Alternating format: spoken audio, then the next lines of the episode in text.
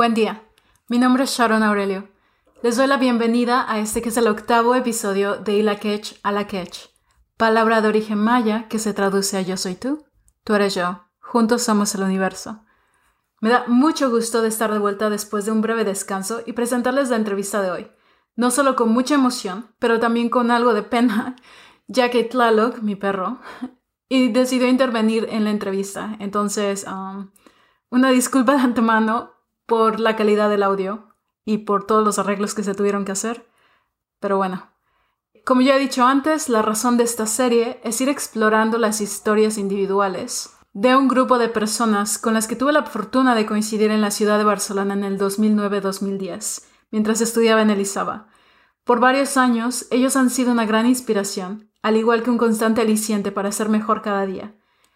Cada uno tiene su historia única y mi misión, así ya lo veo, es compartirla con quien llegue a escuchar esto, que la gente los conozca, conozca de su talento, de su calidad humana, y a través de esta serie los vayan queriendo tanto como yo.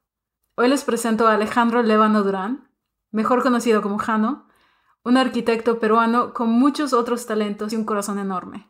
Hola Jano, muchas gracias por tu tiempo, muchas gracias por aceptar hacer esta entrevista. Cuéntanos quién eres y a qué te dedicas. Bueno, gracias a ti primero por, por considerarme, tu iniciativa me pareció genial. No lo dudé en ningún momento para poder este, estar ahora acá contigo.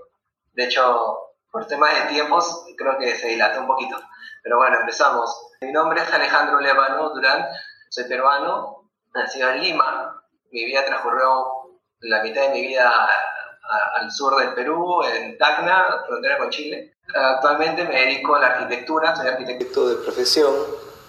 Me encargo del desarrollo de viviendas multifamiliares y vivienda colectiva, vivienda de altura de 5 a 20 pisos. También hago oficinas, diseño oficinas.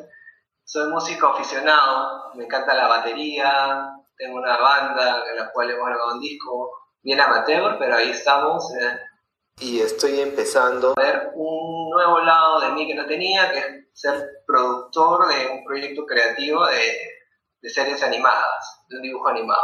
Ya, este, yo no soy, yo no, no, soy ilustrador, eh, lo hice con un amigo, o sea, surgió la idea y empecé a armar proyecto con él y bueno, estamos ahí en búsqueda de financiamiento de un piloto. Ahora solamente tengo un pequeño teaser.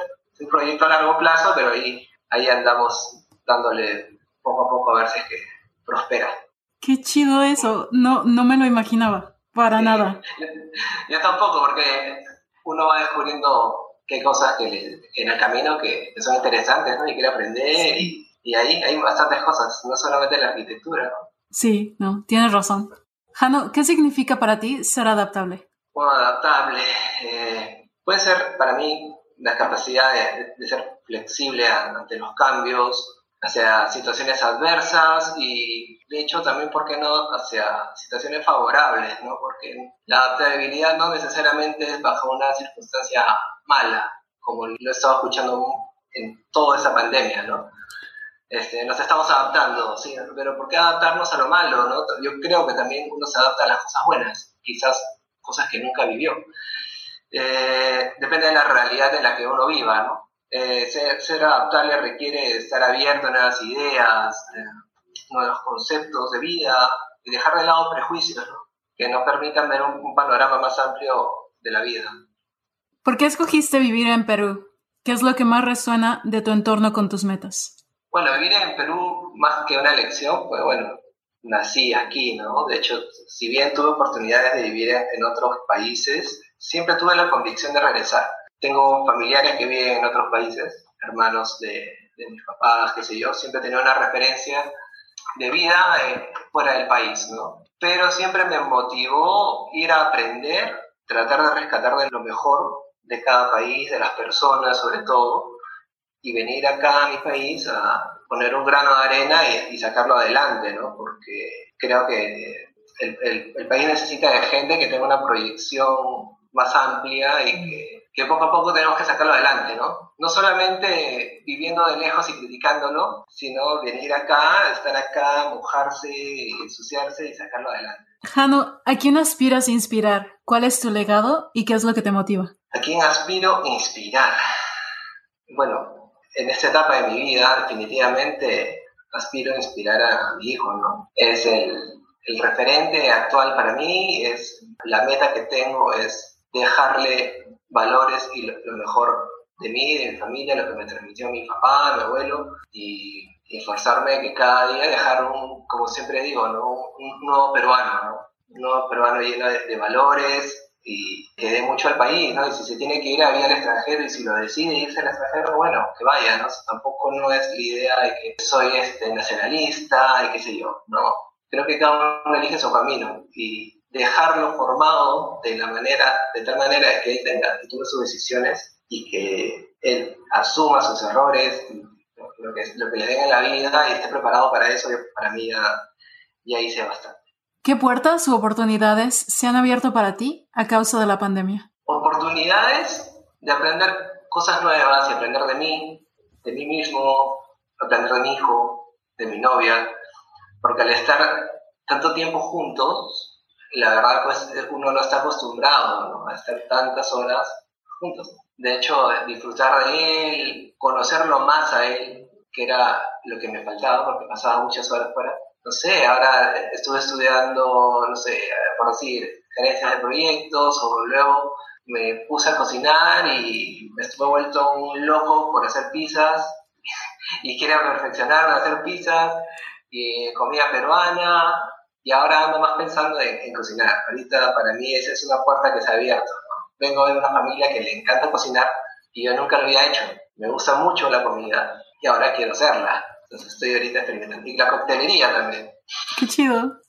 Sí, se me ha abierto más esas oportunidades de, hacer esas cosas que siempre las pensaba hacer y que nunca tenía tiempo para hacerlas, ¿no?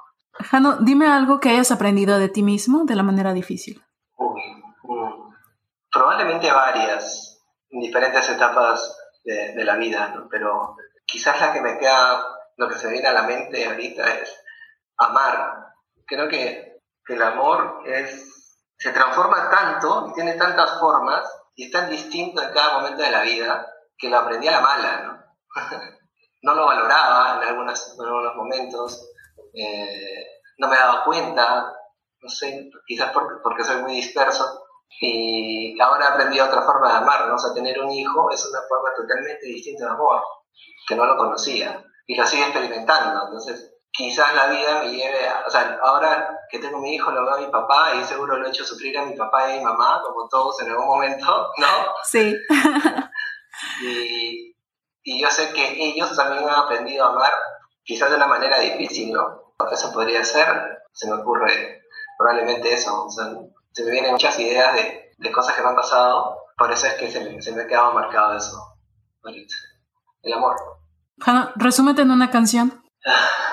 Depende del momento, pero quizás ahora, en estos momentos, podría arriesgarme a decir que hay una canción de Chabuca Granda que se llama Sonreía. Chabuca Granda es una compositora, cantautora peruana, como una trovadora. Y tiene algunas composiciones que sí, de hecho son mundiales, pero en La Flor de la Canela, que es una canción muy famosa. Y una canción de sus álbumes se llama Sonreía, es una canción que podría explicarme en ese momento, a mí.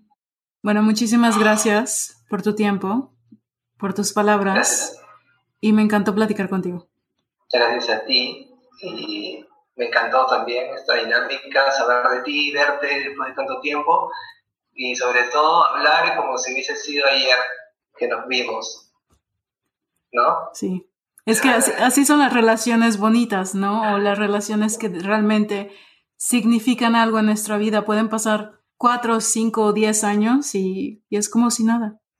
Sí, increíble. Sería lindo verlos así a todos también, ¿no? Nuevamente y conversar. Sí. Un poco más, un poco más viejos nada más, pero con el alma de niños siempre. Todos, así.